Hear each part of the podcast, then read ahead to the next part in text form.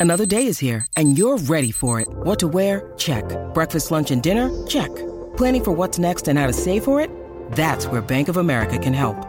For your financial to-dos, Bank of America has experts ready to help get you closer to your goals. Get started at one of our local financial centers or 24-7 in our mobile banking app. Find a location near you at bankofamerica.com slash talk to us. What would you like the power to do?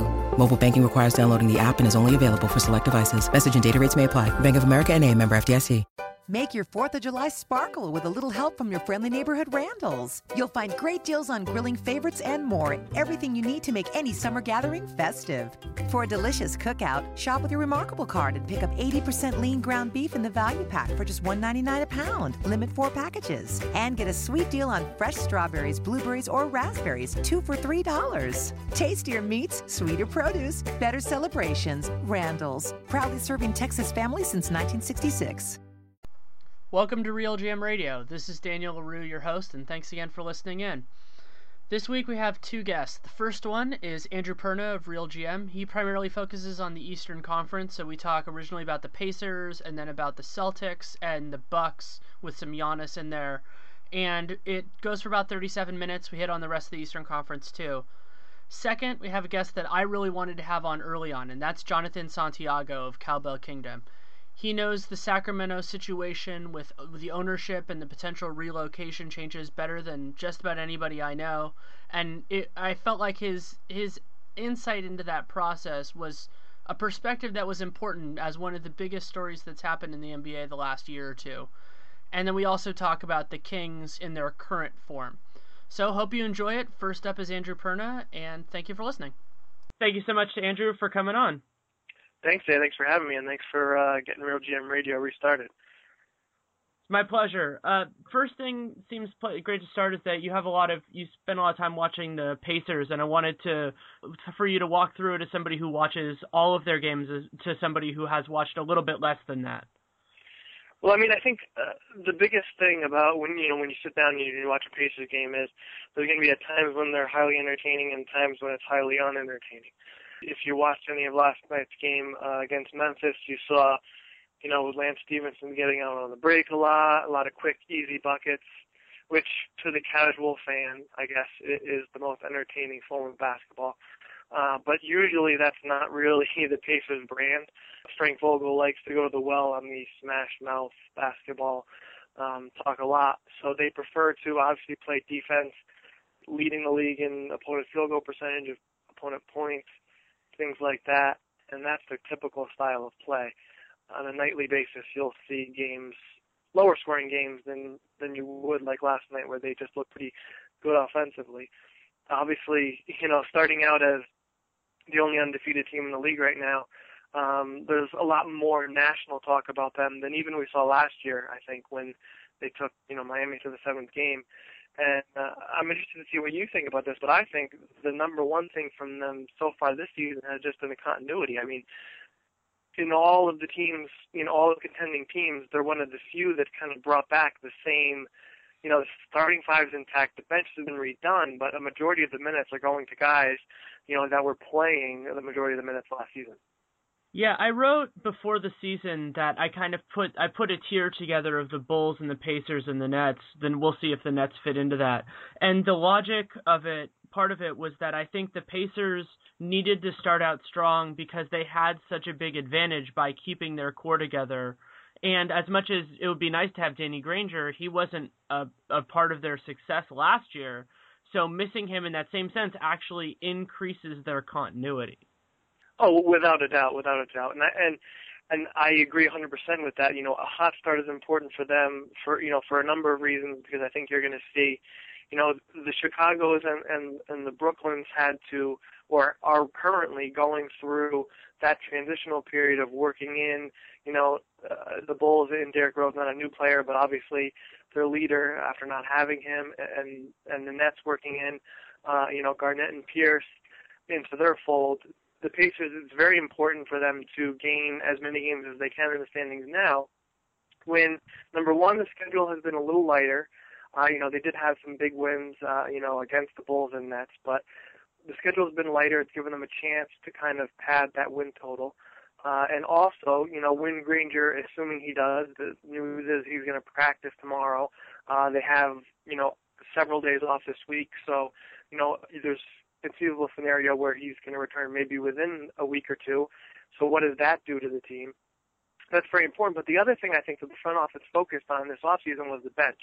And as much continuity as they've had from the starting five that, you know, is the starting five that they had last season and, you know, they returned all those minutes, is the, you know, the Luis Scolas and, and, and the CJ Watsons and what they've brought to the bench this year as opposed to how poor it was last year where uh, such a high percentage of their production, be it points, be it defense, had to come from that starting five. They actually have a bench unit now that's capable of scoring, that's capable of keeping up the energy, and I think, and the Pacers think, that in hopes Granger can either fortify that bench by joining the bench or by, you know, bumping down a Lance Stephenson, who after last night's triple double doesn't look like he's, you know, ready uh, to come out of the starting lineup can fortify that bench even further and, you know, just add more depth to the team. And the thought process also is that Granger, in the position that he's in with his contract, is going to be a good soldier. You know, he's not going to want to disturb the chemistry because for him, his next contract is more going to reflect, I think, how he assimilates with these Pacers than whether or not he can return to that previous level where he was the number one. That's a good point on Granger. One thing that I've focused on, at least in this early part, you never hope to have it in the beginning of a season, but the acquisition of C.J. Watson has already paid dividends with George Hill having to miss time. Oh, absolutely. I mean, you think you look back to last year, and, and in if Hill had to miss any time, you know, Vogel had to throw out DJ Augustin. And I mean, DJ Augustin is a former lottery pick, a guy that came into the league, people thinking, you know, he could be a lead you know, point guard. He could be one of the best as that position has kind of become more and more important in the league. And there were times last year where when he was pushed into duty, the Pacers just struggled. And, you know, not just talking about as, you know, a second unit player, but like you mentioned, when, when George Hill's out, if you have to go to DJ Augustin, um, it was a little rocky. You know, they, they had to go to him, uh, in the postseason last year. Um, and, and I think Augustin missed out on a huge opportunity in that New York series to kind of reinvigorate his value a little bit. And as crazy as it sounds, you know, he might have cost himself a few million by not putting up a huge game when he had that opportunity. So to have a CJ Watson that can come in, he can create his own shot. He's more he's more confident in in his own offense than you might even see a guy like George Hill be, um, because George Hill is out there usually with you know guys like Paul George and West and Hibbert and Stephenson you know, watching him come in, provide instant offense, and the drop off isn't quite as vast as it was at the point guard position last year. One guy that we haven't talked about as much yet, and I'm sure is going to be a factor in this, is the, to me the biggest factor, as much as the Im- improved bench has been for the Pacers, has been the just leap of of production for Paul George and he was an absolutely fabulous player last year. Was I think he in some ways he was underrated as a player, though his potential was properly rated. But his offense in particular has come to a different level so far this year. Oh, absolutely. I mean, and it is. I mean, to see where he's where he went from last October to early June in the Eastern in the Eastern Conference Finals, and then to see where he's gone from, you know, June to now, it's it's it's amazing. And, and in talks with some people in the organization, they just, I mean, they expected it, they hoped for it, and you know, they projected it, but they just shake their head and laugh when you talk about how quickly he's taken these steps and the amazing turn of circumstances that kind of got him here. There has been, you know, some talk in, in some writers that cover the Pacers regularly. They kind of think, would this have happened? One, with Granger didn't go down last year, and two, how long would it have taken for this to happen if you know Granger didn't go down? But I mean, you're 100% right, and his offensive game has just taken a huge leap that not many saw happening over such a short-term period. I mean, last year it was, you know, he's an amazing defender, still an amazing defender. The offense kind of comes and he's not the type of number one player who has plays drawn through him and stuff like that.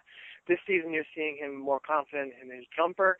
Um, I don't know the exact numbers, but I know he's getting to the foul line a lot more, which was a point of contention on the organization. They wanted him attacking the baskets more, getting to the foul line, being more in that true number one role where you can put some pressure on the defense by racking up the fouls and also just attacking the rim. If he can continue along this line, you know, he's going to continue to be added into the conversation of, you know, the best wing players. I mean, already we've heard people talk about, you know, what what two-way player, you know, is better than Paul George. You know, you have the LeBron Jameses of the world, and stuff like that. But he's he's entering a conversation where I don't think many people in the organization thought it would be possible at the beginning of last season, and they might have seen it towards the end of last season, but they definitely didn't see it happening this fast. Yeah, exactly. That was something that Ethan Sherwood Strauss and I talked about last week, and that people have always embraced the potential of Paul George, but I don't think any of us saw that potential turning into success as quickly as it did, and it's really incredible. Oh, it is, and and it and it goes down to his work ethic. Number one, he's a very smooth player, and he doesn't have the kind of lackadaisical look that you know some some smooth players have, where it doesn't look like they're trying, but he's a very smooth player, and, and that I think sometimes goes against him. But he he has a tremendous work ethic. The Pacers rave about his you know how much time he spends in the gym, how good of a kid he is, and I think that's helped him because the Pacers have embraced him. They've put forward you know wanting to to see his game mature, wanting to put him in good positions to succeed. And this team, at least the starting unit, is very, very cohesive. And, you know, again, going back to that continuity of just bringing back the same five guys, but still it makes a huge difference on a number of, of fronts. And with this team, it's the support they put in one another. You know, Roy Hibbert has already talked about this season about how he wants to see Paul George be the greatest pacer, you know, in NBA history, and, and you can start to think of what he might need to do to do that. Other teammates are trying to position, you know, Hibbert as a defensive player of the year. They have lofty goals, but they do it on a team basis and I think that all really starts with Vogel and what they've got out of him and how they've built kind of this environment within the locker room of, you know, a team mentality.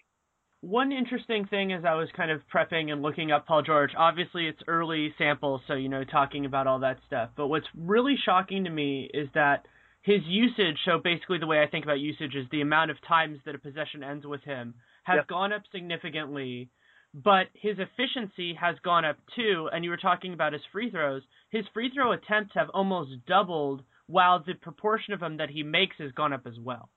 Yeah, and I mean, if you're going to use more of your team's possessions, obviously that jumps out off the page. But there's many cases where that occurs, and you know your efficiency goes down. And and with George's case, I think he worked on his jumper. Um, he's more confident in it. And when you add that onto, you know, like you said, double free throw attempts, I mean, that's going to help you out. I mean, if he can continue to do that, then he's going to jump into that echelon of superstars, and he's not going to be hurting the Pacers by, you know, being a 25 point per game scorer, or that's I think that's right around where he is right now. I mean, sometimes you look at those players and their volume scores, you know, classically in Allen Iverson, but if he's able to increase his efficiency while using up more possessions, that's only good for the Pacers because if there was any knock on them last season, it was that at times offense was a problem. Another amazing thing about Paul George that gets lost in the shuffle sometimes is just how young he is. He's younger than Eric Bledsoe, who a lot of us talk about as, oh, when he gets to where he's going, he's going to be such an amazing player, and point guards are different. And he's also younger than Harden and DeMar DeRozan and Jimmy Butler, a lot of guys who we give so much we give a lot of credence with good reason to that they're going to grow their games and they're going to become so much better. And you think about what Paul George has done in that he's younger than all of those guys that the jumps that he makes. I think of a guy not saying he'll be the same type of player but what Durant did his, uh, his first you know around when his first rookie contract ended. Yeah I mean he's just 23 years old. And I mean that's why as high of expectations as the Pacers have this season, I mean, people have started to talk about how well set up they are for the future. I mean, at 23 years old, you think about what Paul George has done and the things that he's been able to improve and work on over his four years is is kind of amazing. And that also takes me to Stephenson. I mean, Stephenson is 23 as well. I mean, these guys have improved tremendously over such a short period of time, and that is a testament to what the organization I think has done with both of them and the faith that they put in both of them that they've been able to kind of go through these transformations over such a short period of time. And you know, you mentioned a guy like Eric Bledsoe, who's you know kind of breaking out a little bit now, and and and he's older than these guys. But you also have to think about he was in a Clippers organization that doesn't have the best track record in, in terms of how the front office handles things, and now he's with a different team. So you wonder how much that might stunt his growth, whether it be now, whether it be later in the season. But I mean, to have two young guys who at the same time have been through such a tremendous transformation transformation over the first few seasons is crazy, especially when you consider that they've done some great things with Hibbert as well. With Hibbert, the, there are a lot of amazing things about what he's done despite it, but the block rate, he's blocking just a comically large amount of shots right now. Do you think that can be sustained? I mean, I don't think it's sustainable because I think teams are going to learn what the best way is to attack him. Teams are going to maybe go at him more in a traditional way to try to get him in foul trouble. Um, he's got a lot of block off the weak side, off of David Westman uh, this season, and I think it's being talked about so much. His verticality and the way that he's able to kind of go straight up on defense, and, and you know some people contend that you know he yeah he does jump straight up, but there's got to be some motion where his arms are coming down a little bit. Teams are going to be able to learn number one, learn to attack it slightly differently, and two, referees are going to start paying more attention. I mean that's kind of what we see nowadays when when when things like this are lauded or talked about. People start paying more attention. People think of different ways to attack it, and and people start paying more attention to it. So I don't think it's sustainable at this point. I mean, the guy's averaging like almost four and a half blocks a game, and it's incredible. I, it's I'm not saying he's not going to lead the league in blocks, but he could do that by you know averaging three and a half. He doesn't have to average four and a half to do that. It's just it, it seems crazy, and I don't think it's sustainable. I mean, it, it's a fun question to entertain, but I mean, four and a half blocks. I mean, it's it's crazy. Another thing that I've noticed, and I'm I, I'll it'd be interesting to see if you feel the same, is that it feels like referees are handling him a little bit differently now. That his reputation is giving him the benefit of the doubt a little more than he had, and that's also helped alleviate the foul concerns. I mean, he's averaging 2.4 fouls a game now. When he was that was always a problem for him. Yeah, I mean, in his first two seasons, it was it was a disaster. Um, you know, his footwork was not nearly where it is now his stamina isn't nearly where it is now. He just I can't remember if it was year two or three. He um, you know discovered that he had kind of a, a sports asthma type issue where working out and running kind of invigor uh, aggravated it. Um, and he's gotten that under uh, under control now, so that's helped him. He's not nearly the same player. He doesn't even resemble the player that he was when he came out of Georgetown. So that's helped him. And I think kind of along the lines of what I said when we when we talked about whether four and a half blocks was sustainable. You know, people started to laud him for how he's able to jump straight up, how his position is, um, how his footwork has improved, how he's improved his strength to kind of body up against, you know, offensive players. So he's gotten more of the benefit of the doubt where he, that he didn't get in his first two years. Um, so that's really helped him. You know, like I said, I wonder if it's going to come to a tipping point where it's going to start to hurt him a little bit. But I mean, in this league, unfortunately, reputation is a huge thing. And if referees respect his defensive ability, then he's going to get that benefit of the doubt against most players in the league because there are so few dominant offensive, traditionally dominant offensive post players that he's going to have the better reputation in most cases. That makes that makes a lot of sense. What do you, if you had to identify the biggest need moving forward for this Pacers team? Let's say in, in if their goal was to make it to the NBA Finals, what would you identify as that as the ne- as the next thing? If they need anything, it could be nothing to get them there. I mean, at this point, when you know when you're eight zero oh and they've been running out of the gates in the second half and just dominating teams, it's easy to say, well, they just need to continue playing the way they're playing. But in reality, I think the regular season. I mean, and this is for for this Indiana team. It's amazing to say this to think of where they were three, four, five years ago. But the regular season doesn't mean a whole lot for them right now. I know Vogel pumps a lot about talking about getting the number one seed, but they have to consider themselves, and they do consider themselves like a San Antonio, like a Miami now, where it's like, let's just get us in the best position we can, and the playoffs are where it's really going to matter. And when they get into that postseason, I think the most important thing for them now, and we've seen some flashes of it, we talked about it a few minutes ago, is they need Paul George to be that traditional number one scorer. Because when you get into a seven game postseason series, and they saw it last year, they're going to need to consistently go to him, you know, late in the fourth quarter against Miami, and it's going to be him against LeBron, and it can't be, you know, a a 70-30 proposition where LeBron's going to get the best out of him, best of him seven out of ten times. They need to make that more of a 50-50 proposition, and the way he's kind of already shown growth this season, it certainly seems like it might be something that they can achieve, and that's I think the number one goal for them. If they want to represent the East, they want to get through Miami, and they want to be able to, you know, coast against teams like the Bulls and the Nets and the Knicks. They could add somebody like Jamal Crawford as a piece as a piece off the bench if the Clippers find that they're happy enough with Redick and the other pieces that they're going with. Do you think that he would be a logical kind of sixth man initiator for this team?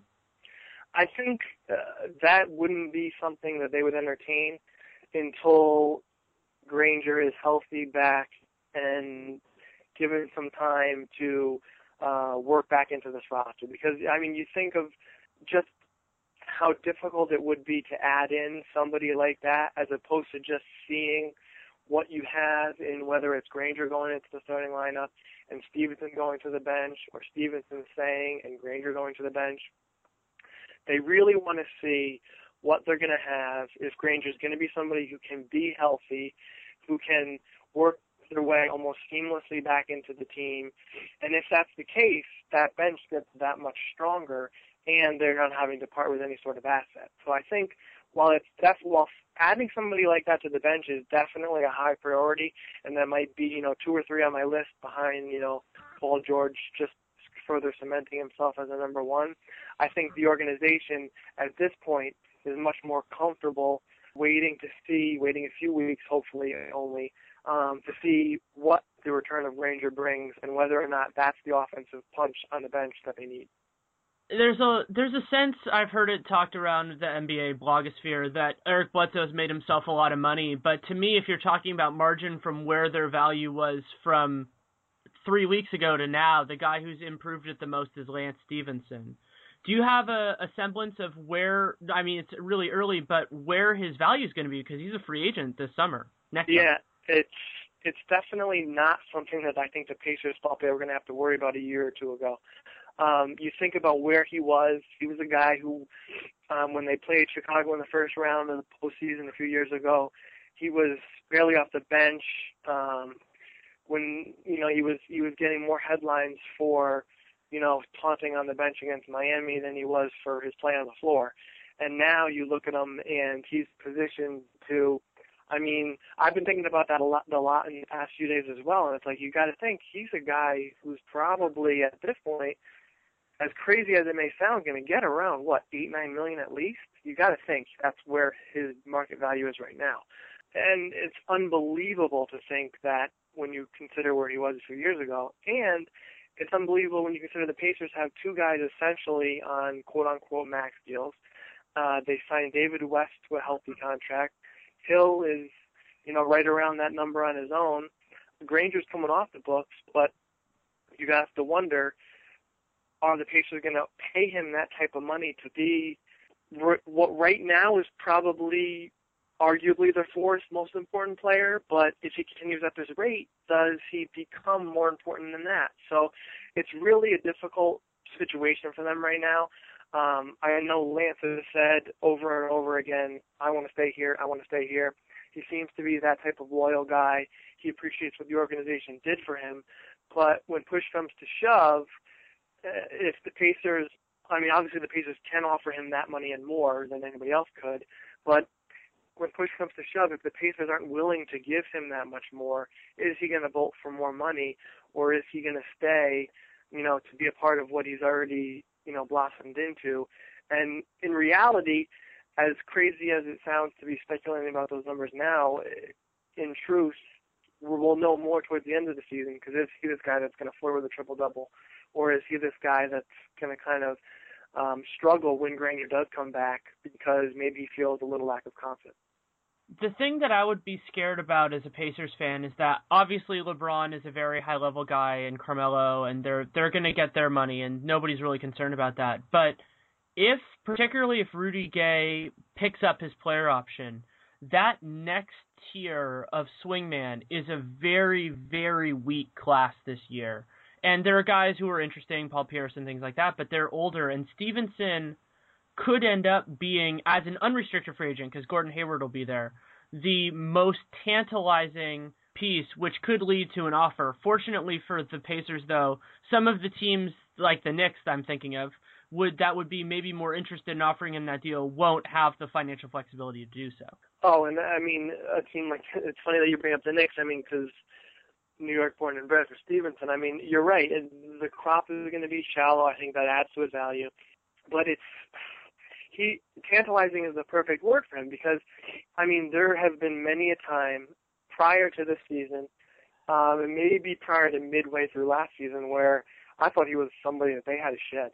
They had to get rid of him. I thought the unpredictability was was too much for this team, especially the way they're built so strongly on defense. You know, he, he's a guy who still will kind of make a boneheaded play here or there, but I mean, if he's this, if he has the potential to be this good, can they let him go at this point? It's it's definitely something that I know the front office didn't think was going to be as much of a problem, and somebody's going to throw a lot of money at him, and it's only a matter of how much Indiana wants to potentially cripple themselves in the future, you know, to keep him eh, at this point, and it's it's going to be difficult.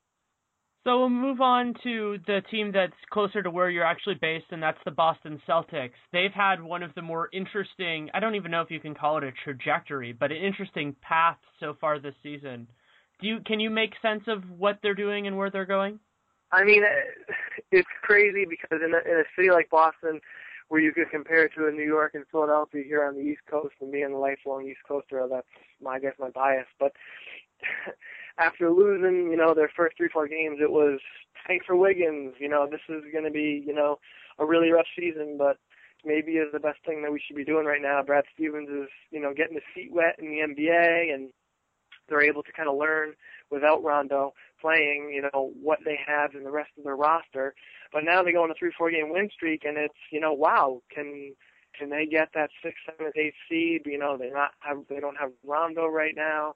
They're playing really well as a team, and I think unfortunately they're somewhere in the middle. I don't see them as an out downright awful team. I also don't see them as somebody who's gonna, you know, flirt for that sixth seed in the East, even with Rondo back. I think what they have going for them right now is kind of that really hard to quantify, no expectation around them, and, and they're just able to kind of play with a whole lot of heart. They have a whole lot of guys on that team that are going to give 100%, 110% a night, and I don't think you're going to see too many Crawford um, triple doubles. Um, I don't think you're going to see a whole lot of nights where Avery Bradley is shooting the lights out like he did last night. And uh, I think you're going to see you know, growing pains from some of the young guys that they brought in.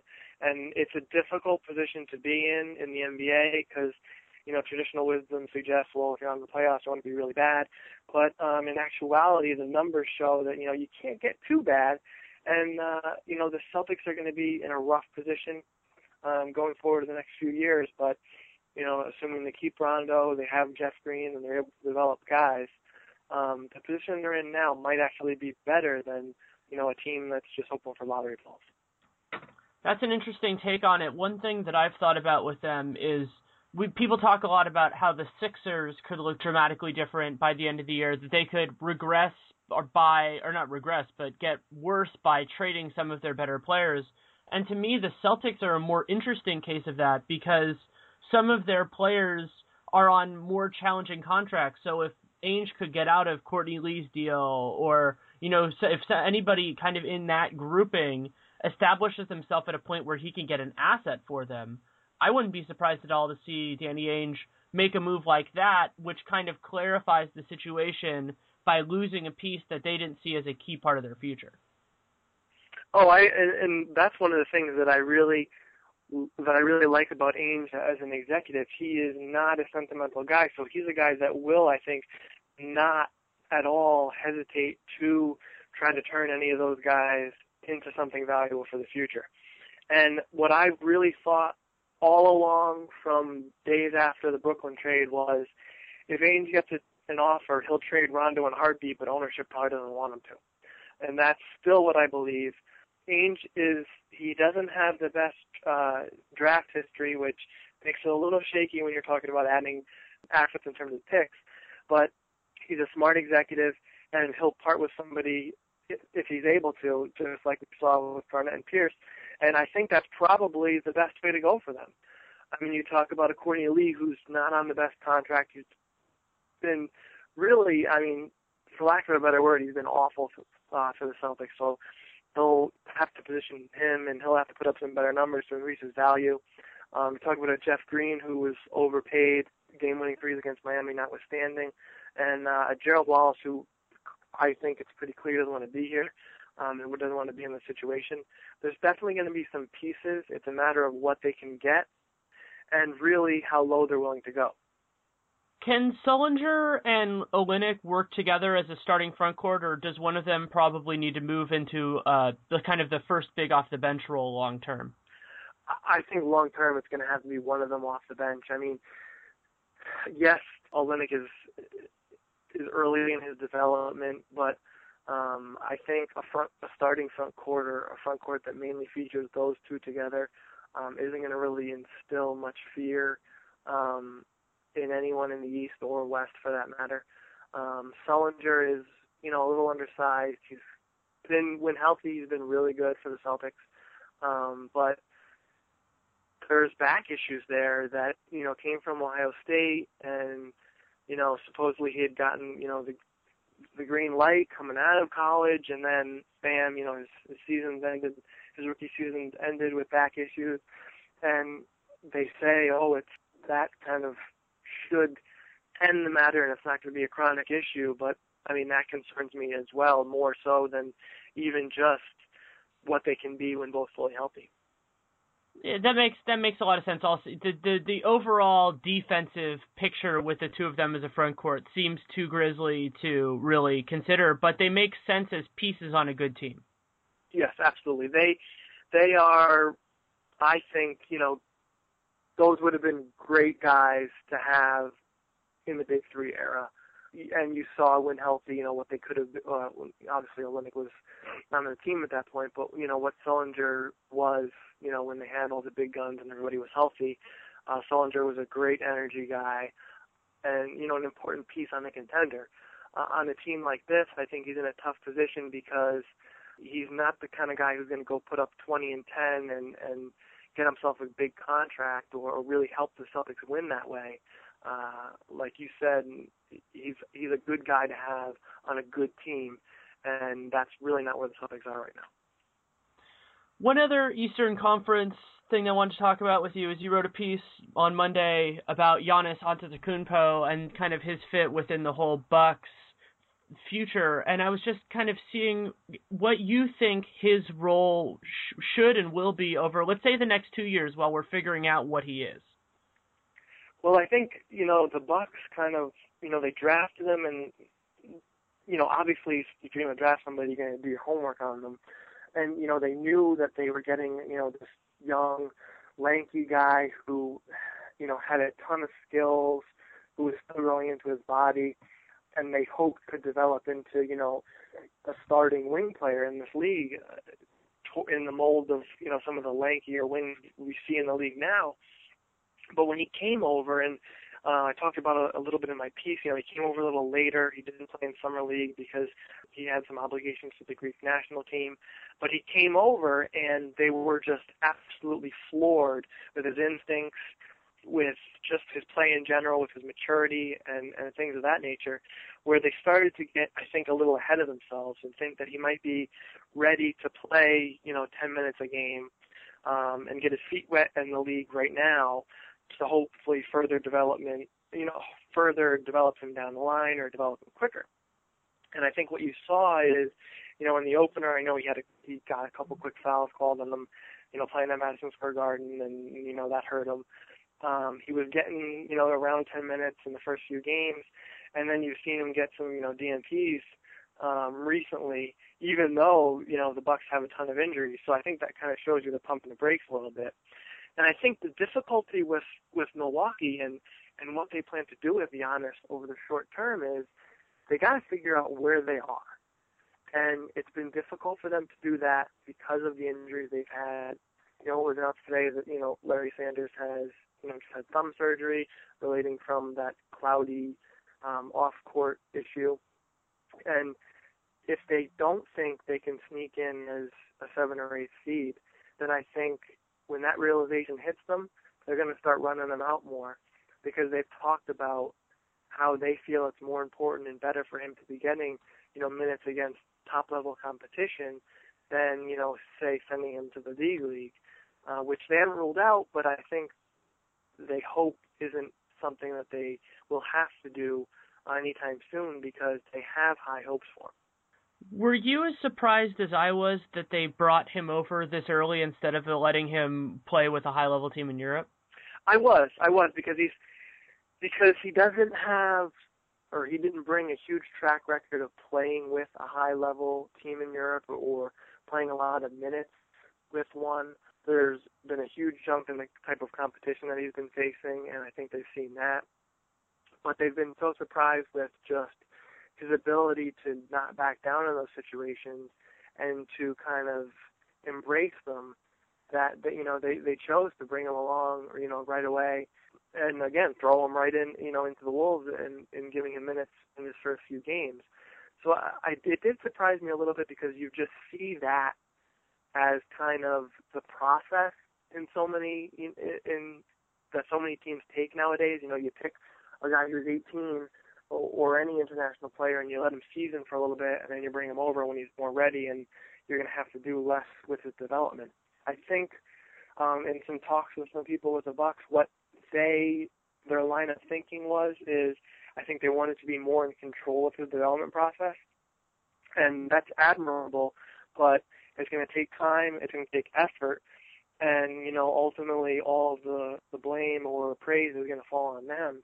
And um, it's just it's you know it's going to take time. So I think them bringing him over kind of brought up two arguments, and they're you know they're polar arguments. One in being is he ready, and do they think he's ready to immediately contribute? And two, maybe it's just them it's just them wanting to be in control of of what he's being taught. But I mean, they talk to anybody in that organization, talk to any of his teammates, and it's an immediate smile, it's immediate excitement, and they think he can be really, really good.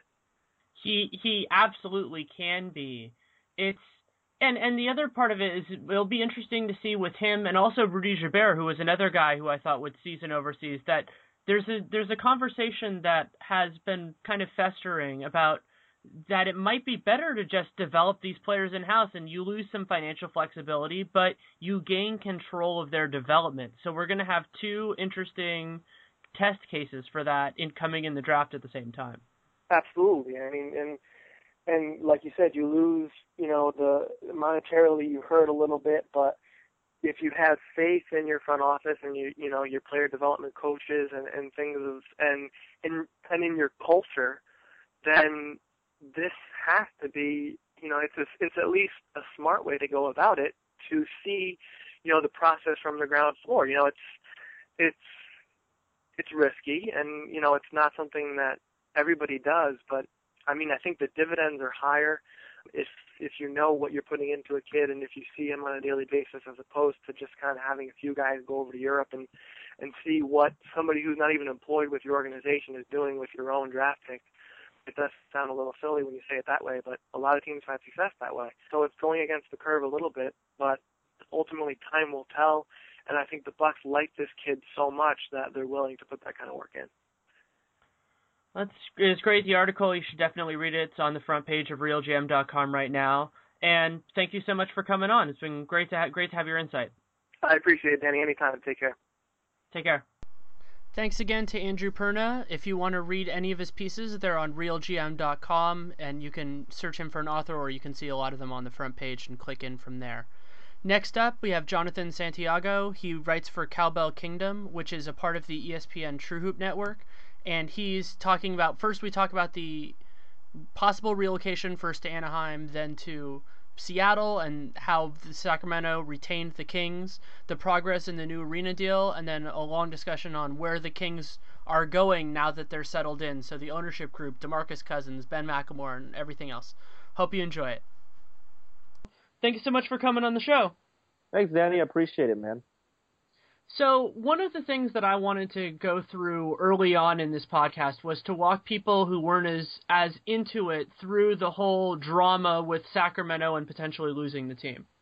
Okay, so this it's a very it's a very long story. I mean, we can go back 2 years to the relocation attempt to Anaheim which failed because the NBA uh the NBA did not want this team to move then and then the year after that, you go through uh, a period in which the city of Sacramento does everything that's that is asked of to to come up with a viable arena plan to uh, to house the Sacramento Kings in the downtown area. You have everybody on board, city, the NBA, AEG, major arena operator throughout the entire world, and then everyone, you know, everyone's on board except for the Maloofs. They tank the deal, and we're back to square one and then a couple months later you see that we're we end up with this whole Seattle saga, which essentially was you know the final chapter in in this uh, this whole relocation story that we've seen develop over the last few years. And and realistically, a lot of people, you know, you I'm sure your listeners saw the reports back in January. I know Adrian Wojnarowski had an unnamed source who told him that the the deal was at first and goal on the one and that it was, you know, it, it was basically for everybody outside of Sacramento, the team, the Kings moving to Seattle was a foregone conclusion. And a lot of people kind of made that, made that assumption based on things on the surface. I mean, obviously Seattle is one of the top 15 television markets in the country and Sacramento is, is 20th in the land. And, you know, Seattle has a lot of appealing appealing assets that, that make it seem like a much better market to house an NBA team than Sacramento. But the one thing a lot of people forgot about, and that's why I recapped it just a moment ago, is that the city of Sacramento consistently showed that it had a commitment to the NBA. When the when the Maloofs tried to move the team to Anaheim in 2011, Kevin Johnson, the ex Phoenix Suns point guard, now mayor here in Sacramento, rounded up corporate support to show that there was still business will here in the area uh, to keep the Sacramento Kings around. He came up with an arena plan with with major players uh, to build a brand new building in the downtown area for for for the Kings. And all of us here, we were kind of looking at it and saying, well, that's it's kind of unfair that if they if they wind up leaving, they do everything right, yet they wind up with nothing. So that's kind of what, what happened in, in the Seattle process. You know, the battle between Seattle and Sacramento. The city of Sacramento was, was following the NBA's processes. You know, Kevin Johnson rounded up all these investors. He got Vivek Ranadive from the Golden State Warriors. He got Mark Mastrov, the founder of uh, 24 Hour Fitness. You know, the Jacobs family of Qualcomm down in San Diego. All these billionaires to come together to purchase the team the right way. And you know, the NBA looked upon it and said, there's still support here for this team. There's not only fan support, but there's political will to get things done. And that's why we, we, we, we are erring towards keeping the team in Sacramento. That was something that, that, that didn't happen in Seattle when the Sonics left back in 2007. You had fan support. The fans wanted to keep the Sonics there, but you know, the political support there was toxic. It was, it was actually non-existent for the Seattle Supersonics in terms of getting an arena done. And, and you had an ownership group that, that didn't really want to get an arena done down there as well. So, you know, mix all of those things in together, it, it, it just doesn't work out. But obviously, the political will, the political support here with with Kevin Johnson being the maestro that he is, that's the reason the Sacramento Kings are still the Sacramento Kings. So thank you for that. And from what you know, how different is the arena plan from the one that that is looks like is going to happen compared to the one in 2011 that the Maloofs nixed? Okay, so the major difference between this plan now and the uh, and the the plan from from 2000 2012 is that this arena will now be built at the downtown plaza, which is which is essentially the core of downtown Sacramento. It's actually an old outdoor, indoor, outdoor shopping mall that was owned by uh, Westfield. You know, Westfield owns a ton of malls and shopping centers, not just in in the states, but across across the world.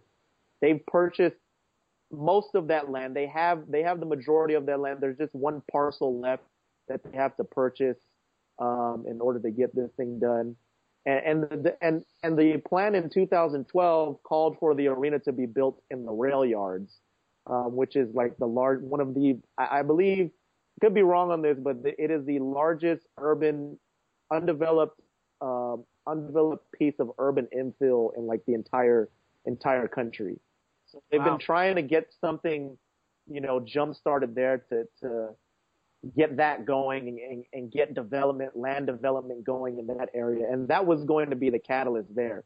But, you know, in reality, I think for where they want this arena to be and where they're planning to have it, it makes more sense to have the arena in the downtown core um, because it's, as I said, it's right there in the middle of downtown. This is the heart of downtown. I mean, it'll the, arena will will lead out onto K Street, will the K Street Mall uh, which, you know, obviously if you walk down the K Street Mall, it leads you right to uh, the state capitol building. So, you know, as far as as as far as the location of the arena, that's that's the major difference. I mean, I, that that's really what is what is different about this plan versus the others. And and you know what? Another thing that's different is that um, the the the ownership group is throwing in more money. There, there's going to be a, a, a larger investment by the Sacramento Kings ownership group versus the plan in 2012. In 2012, they had to get an arena operator like AEG to kick in some money because the, the Maloofs weren't really willing to put in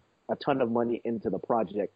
Whereas you've got, you know, these owners here, they're, they're basically willing to, to pay a large portion of this project. And if there are any cost overruns, um, they are willing to take care of that. So the city is capped off. The city is capped off at a at a certain amount. I've got to check that. I always forget the exact numbers um, on on what they are planning, but yeah, I think they are at this point. I think it's around 387 million. I could be wrong, but um, you know, obviously these things wind up being a little bit more expensive than than uh than you plan for and hope for, but that's why you've got an ownership group with the deep pockets that they have to to hopefully kick in the extra extra money that will be needed to to get this thing going by 2016. Absolutely. So, so the, is the idea is that the arena will be completed by 2016? Is that the is that the goal? Yes, the target goal is to have the arena open by October 2016. They have to go through the environmental review process, which they are undergoing right now. That started last spring. It should be wrapped up by uh, by spring of next year, and um, I think they want to try and break ground. They'll, they'll probably try and break down break ground by by uh, next August or something. You know, they'll have to demolish the current uh, downtown Plaza Mall, and I think they will uh, they'll try to get that done by June or so next year. But you know, as far as everything, everything is on track uh, for for this thing to for this thing to be built and for this to uh, be the final resting place of the Sacramento Kings. Great. Uh, one other one thing that uh, I did not expect early on in the process, but is is really nice now. You mentioned that Sacramento did everything right as a city and all of that, and in a way, you could argue that they ended up with a better solution for them and the team than they would have had if the original deal had gone through. Yeah, no, they did. I mean, you know, it was it was very it was it was a very painful process for everybody involved when the Maloofs backed out of uh, the deal because you know they came to that agreement um, at All Star Weekend in Orlando in 2012. And you had Gavin Maloof shedding tears, Joe Maloof Um, you know, very very emotional. The, the one Maloof brother who wasn't very emotional about things was was George Maloof. You know, the the business mind of that family. And you know, a couple days later, they had their first game of of the second half of the season against the Utah Jazz, and Kevin Johnson and and the Maloofs come out on the middle of the court, uh, raising their arms in victory, like they had just won a championship. And then not even, you know, not even a few weeks later, you have the Maloofs backing out of the deal, which is something that they've had a history of doing. They did this in 2006 when when there was a proposal to fund uh, the building of another arena uh, through through the raising of taxes, and they they were on board uh, until the last minute. They they backed out of measures Q and R, and and and that wound up tanking the deal and and putting uh, putting the city of Sacramento into a uh, into this downward spiral that they faced the last few years of whether or not the team was going to stay or go. But yes, Danny, you're right. They did they did wind up with a better deal in the end. They wound up with brand new owners. First and foremost, that's the most important thing, and and a better arena location. Do you have a feel yet for the new ownership and management group? Yeah, you know, I I like them. I mean, obviously they they understand that this is a process, and the Sacramento Kings right now, as a team, the product on the court, they are seeing their struggles out there, and and they know that this is realistically, they know that the goal for them is to hopefully make the playoffs by the time that new arena opens in 2016, 2017.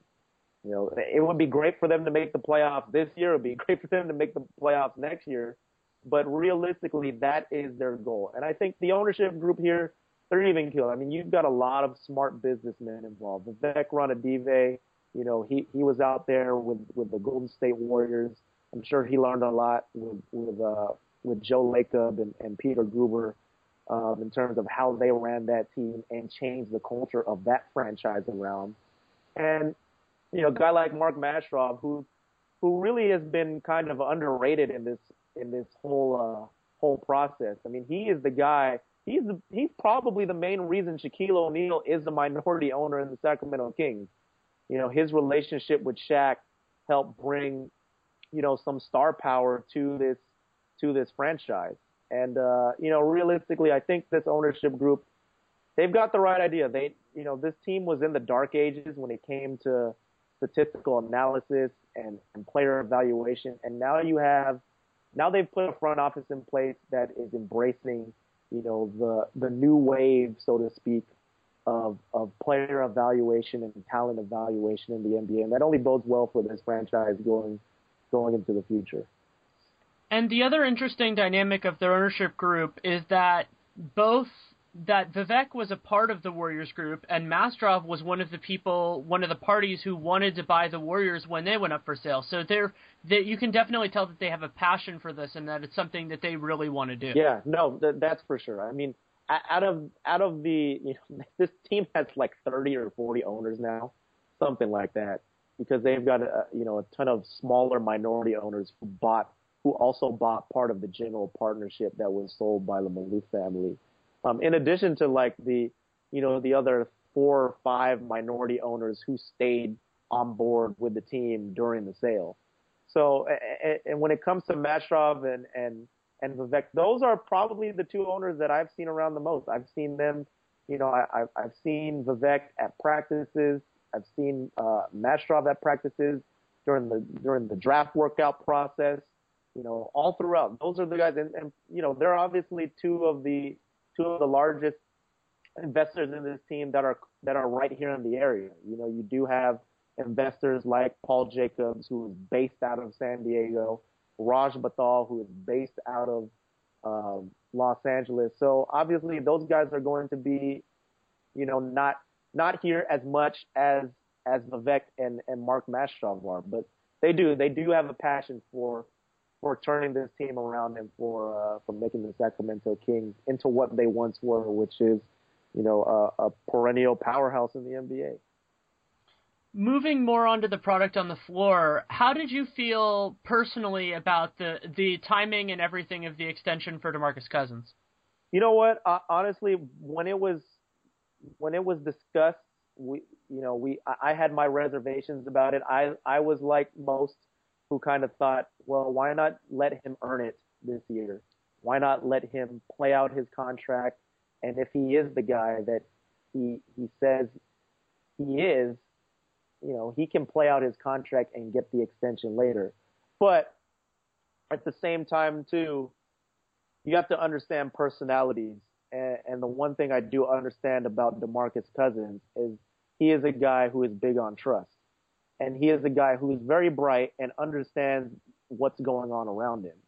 And when you have an ownership group come in, you have a new front office come in, and you have a new coaching staff come in and say that they're going to bring, you know, a, a change of culture to the Sacramento Kings, and then they go and talk about you as being possibly one of the best, best big men in the NBA, to not pay him at that point, there would be a little bit of disconnect in the message that they were selling um, to the media and to this franchise and to the players on this team um, for him. You know, and I think that's a main reason why he got the extension is they wanted to show him, look, we believe in you. I mean, I've talked to Pete D'Alessandro a, a number of times, the new general manager of the Sacramento Kings, and he said, look, DeMarcus is our guy, and we wanted to show him that he is our guy, and we trust him, and we believe in him.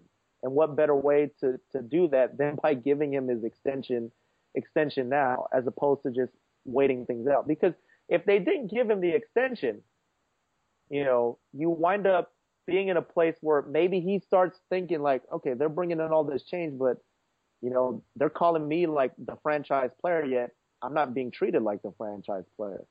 You know, you don't want him going into the season discontent or malcontent whatsoever. And plus, at the same time, you got to look at the market.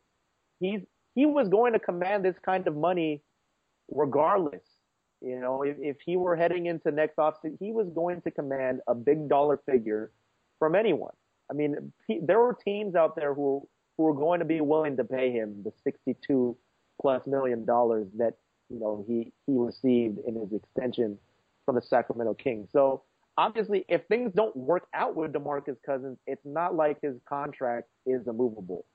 So I think I, you know, as I said, I, I at first I was leery of it, but in the end, I understood the process. I understood that realistically, you couldn't have a disconnect in your message when you're talking about changing the culture um, with the guy who you're claiming is your franchise player. Yeah, what's interesting about it, I was critical of it more from a GM perspective, just in terms of having leverage and doing it. But what's interesting is you laid out the, the, the right case for why there was more to it than just the raw numbers. And it's it's also uh, the other um, point about it is that he's so young. He's still only 23, and it's and his birthday was recent, so he's a young 23. That he'll be he'll be young enough that unless he goes off a cliff, which is possible, of course, that he will have value. You know, it's not going to be a situation where, let's say, like Amar'e Stoudemire right now, where you can't pay somebody to take it. Exactly. I, I, I totally agree. I think, again, it, you're at a point where if it doesn't work out with DeMarcus Cousins, if you're a team like the Dallas Mavericks who've shown interest in DeMarcus Cousins, you you will look at DeMarcus and say, okay, the Kings messed up. That that's not that's their fault. That that he, he he hasn't panned out because they don't know how to handle him.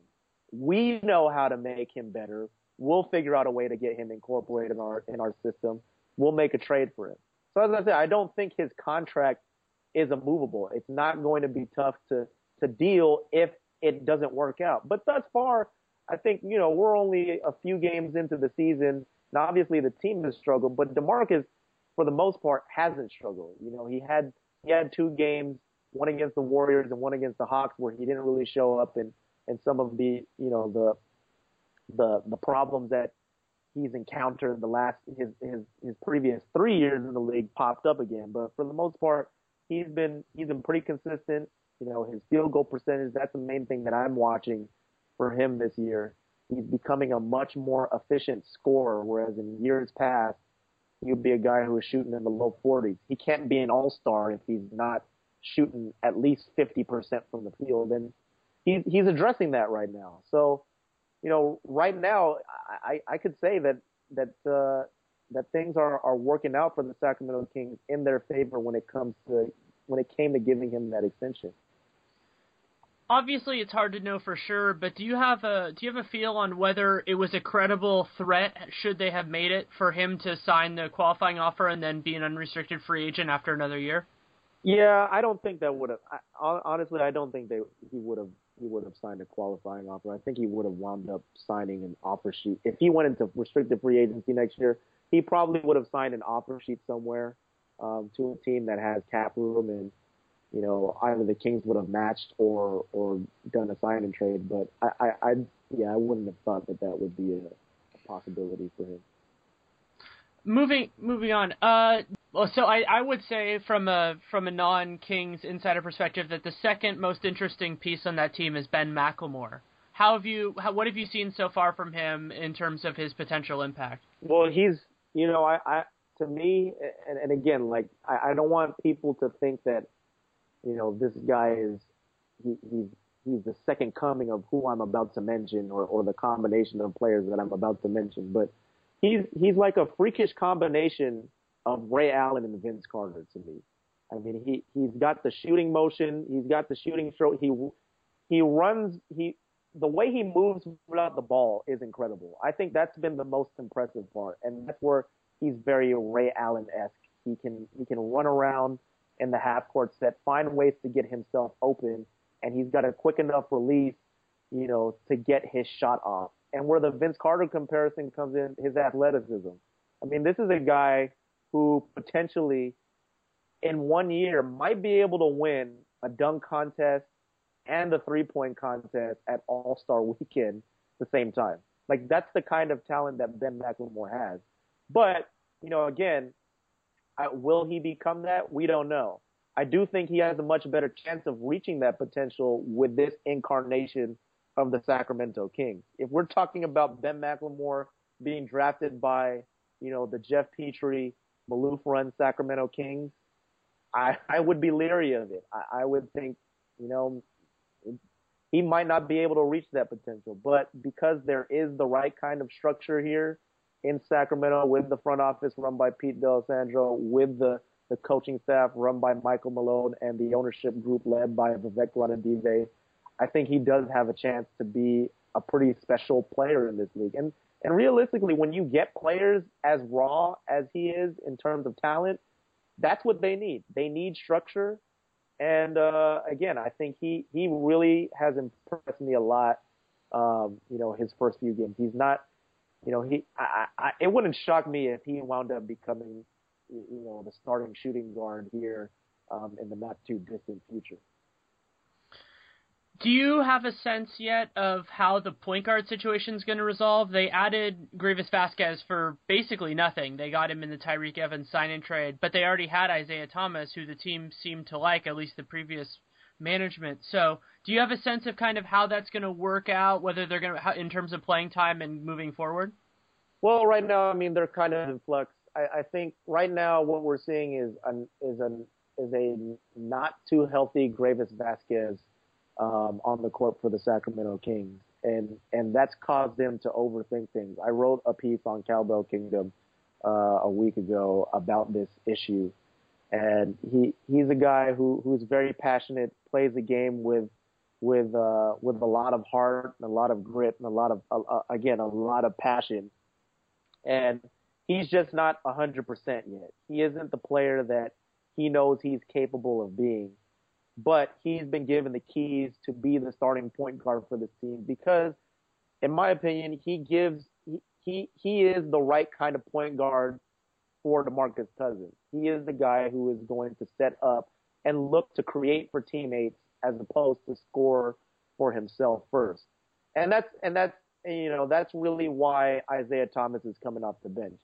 Um, Isaiah Thomas is a guy who is, you know, capable of being a spark plug, capable of getting his own points and, and scoring, and also making plays for others. But he is a score first point guard.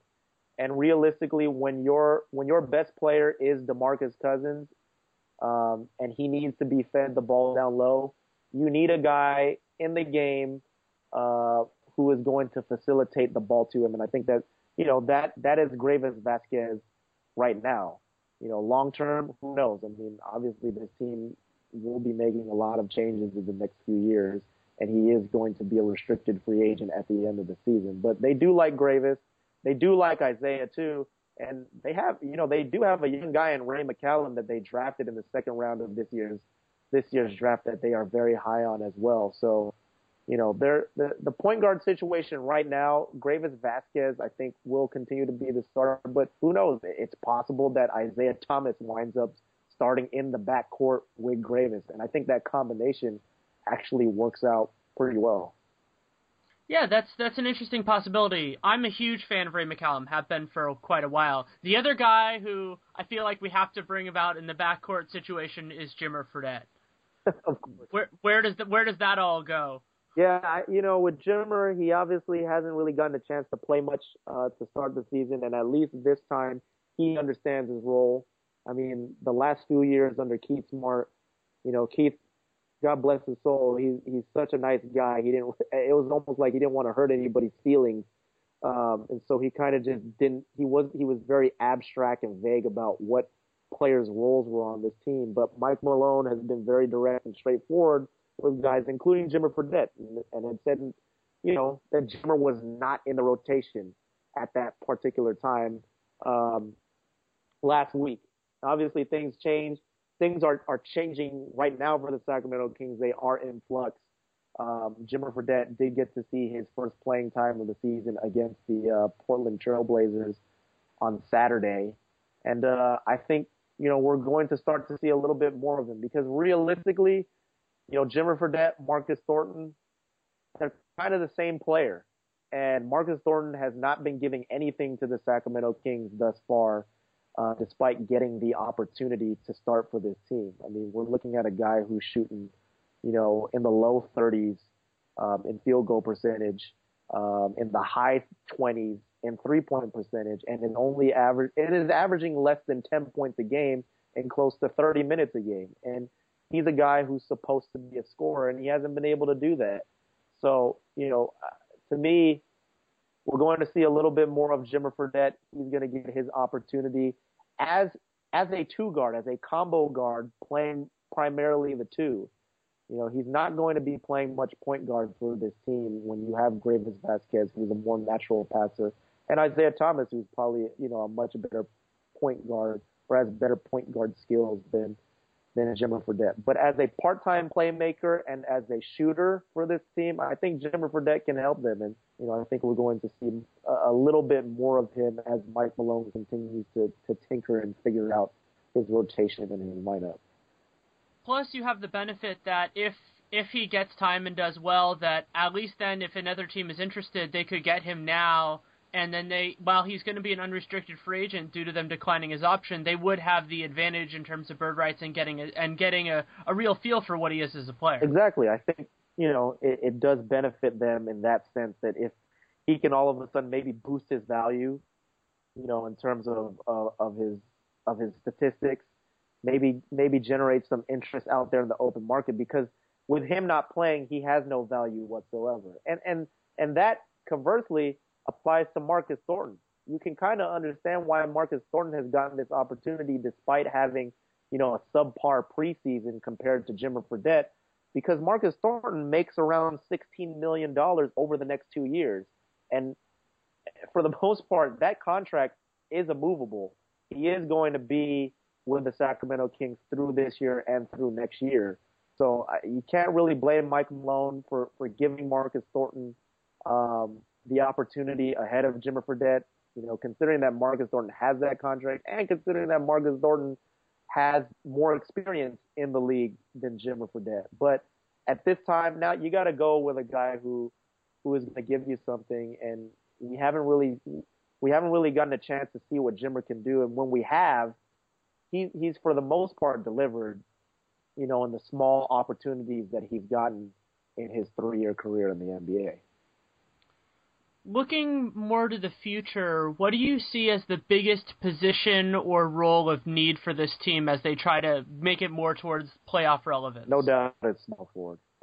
I don't even, Denny, I don't even have to hesitate there. I don't even have to think about what this team needs most, it is a small forward. They have not had a small forward, a great wing player, since Ron Artest's Metta World Peace left this team via trade to the Houston Rockets. What was it, six years ago? They have not had a guy who who who can hold down that small forward position. You, right now, you have an aging John Salmons, who you know in his prime was one of the better uh, perimeter defenders in the NBA, one-on-one, man-up, man-to-man wing defenders in the NBA. But he's you know he's an elder statesman. He's 34 years old. He's in the final year of his contract, um, and you know he doesn't really have much left to give. Um, Travis Outlaw, you know, a guy who was great in his early years with the Portland Trailblazers as their sixth man, has found, you know, is starting to, to be a contributor this year to this team. But realistically, he's not the long-term solution there. And Luke Moute, you know, we haven't gotten a chance to see Luke very much like Jimmer Fredette. He got an opportunity to play against the Portland Trailblazers on Saturday, but realistically, Luke Mbah a Moute is a veteran in this league who is 27 years old and has and has a bum knee. So he's not necessarily the long-term fix for the Sacramento Kings at small forward. So that is the position to watch for as this new regime retools and rebuilds this roster is the small forward spot. If a best of both worlds person isn't out there, you know, let's say a Wiggins or somebody like that, would you, if it were your choice, would you lean more towards somebody who's a defender or somebody who's more of a scorer? I would look for somebody who's a defender. I think the perfect the perfect kind of wing for them would be a guy who can just defend and shoot threes, a guy who can space the floor, um, a guy who doesn't necessarily need the ball in his hands a lot to to be effective. Because obviously, when you have a guy like DeMarcus Cousins who is going to command a lot of touches in the post, you know, you don't want to take away those touches, and that's part of, that's part of the reason why Tyreke Evans is no longer part of this team because he was a guy who was ball dominant, needed needed the basketball in his hands to be effective, and, and that kind of impeded DeMarcus Cousins' progress to becoming the player that everyone knows that he's capable of being. So, you know, I think you're you're not necessarily looking for a superstar. Obviously, if they could get Andrew Wiggins in the draft and they wind up uh, with that number one pick or top three pick wherever Andrew Wiggins winds up, um, in, in next year's draft. I'm no doubt about it. They'll they'll take him, but you know for what they need, you know if they could get a guy who can just space the floor with his shooting and also play solid perimeter perimeter defense and team defense, I think they would be happy there. Even though it doesn't necessarily fit a position of need, I I also have thought a couple times in the last couple days, seeing him play a little bit in college, that Randle would be an amazing fit next to Cousins over the long term. Yeah, I know. We we actually, you and I actually talked about that a little bit in, you know, at the Kings Warriors game about a week and a half ago when I saw you there. And and you know, to be honest, for me, I haven't watched enough of the kid to give you a, a valid opinion on on how he would fit next to DeMarcus Cousins. So I will I will defer uh, my knowledge to you uh, when it comes to comes to Julius Randle, but you know, it, it's possible. I mean, I don't, I don't know if you know Patrick Patterson is, is a long-term solution for this team at power forward. He's a guy who hasn't been produ- very productive for the Sacramento Kings early, and I, I'm not quite sure if if uh, if Jason Thompson is either. I mean, Jason Thompson realistically is a duplicate, less talented version of DeMarcus Cousins, and is he part of their long-term plans? I'm not sure. And right now, he's coming off the bench primarily playing as a backup center uh, to DeMarcus. So, you know, they could. I mean, outside of center, every position on this team is up for grabs. I mean, long term, you have you have the center position locked down. You do have the shooting guard, hopefully in the long term, locked down with Ben McLemore.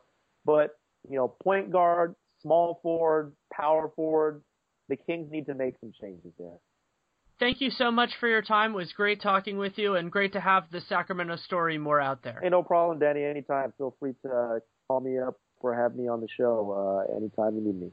Thanks so much. Cool. Thanks again to Jonathan Santiago of Cowbell Kingdom for his insight. It's as somebody who lives in Northern California but not in the Sacramento area, I'm so happy for the city that they fought hard to keep their team and they're getting to keep it. And it's a good, positive example for other smaller markets that can be hesitant about their team possibly moving somewhere else, especially with Seattle staying as a big potential market. It was great to have him on. If you want to read his stuff, it's on cowbellkingdom.com. It's a part of the TrueHoop Network. Give it a look. Also, thanks to Andrew Perna of RealGM for coming on. You can see his stuff at realgm.com. Again, thank you for listening. I really appreciate it. Uh, the hope is that the show continues to get better. And as I've always said, it's a collaborative process. So your insight and your input will play a major role in making this thing better. And a big part of that collaboration moving forward is getting the best possible guests for the show. I appreciate your input on that. You can tweet me at Danny Leroux, D A N N Y L E R O U X. More importantly, in some ways, when you do that, it'd be great if you also reach out to the person that you want to have on and tell them, hey, you should do the show. It, it's a great way to get it out there. I already have a great group of people that are coming up in the future, very, very excited about it. And it's always good to have more. it can help lead to a better discussion and that leads to a better product. So thank you again for listening and make it a great day. When you don't go to geico.com, car insurance can seem intense. Like breakup R&B intense. I thought you said you loved the sweater that I got you. If you didn't, you could have told me. Geico makes it easy. Just go to geico.com anytime to update or check your policy without all the extra drama I even had a gift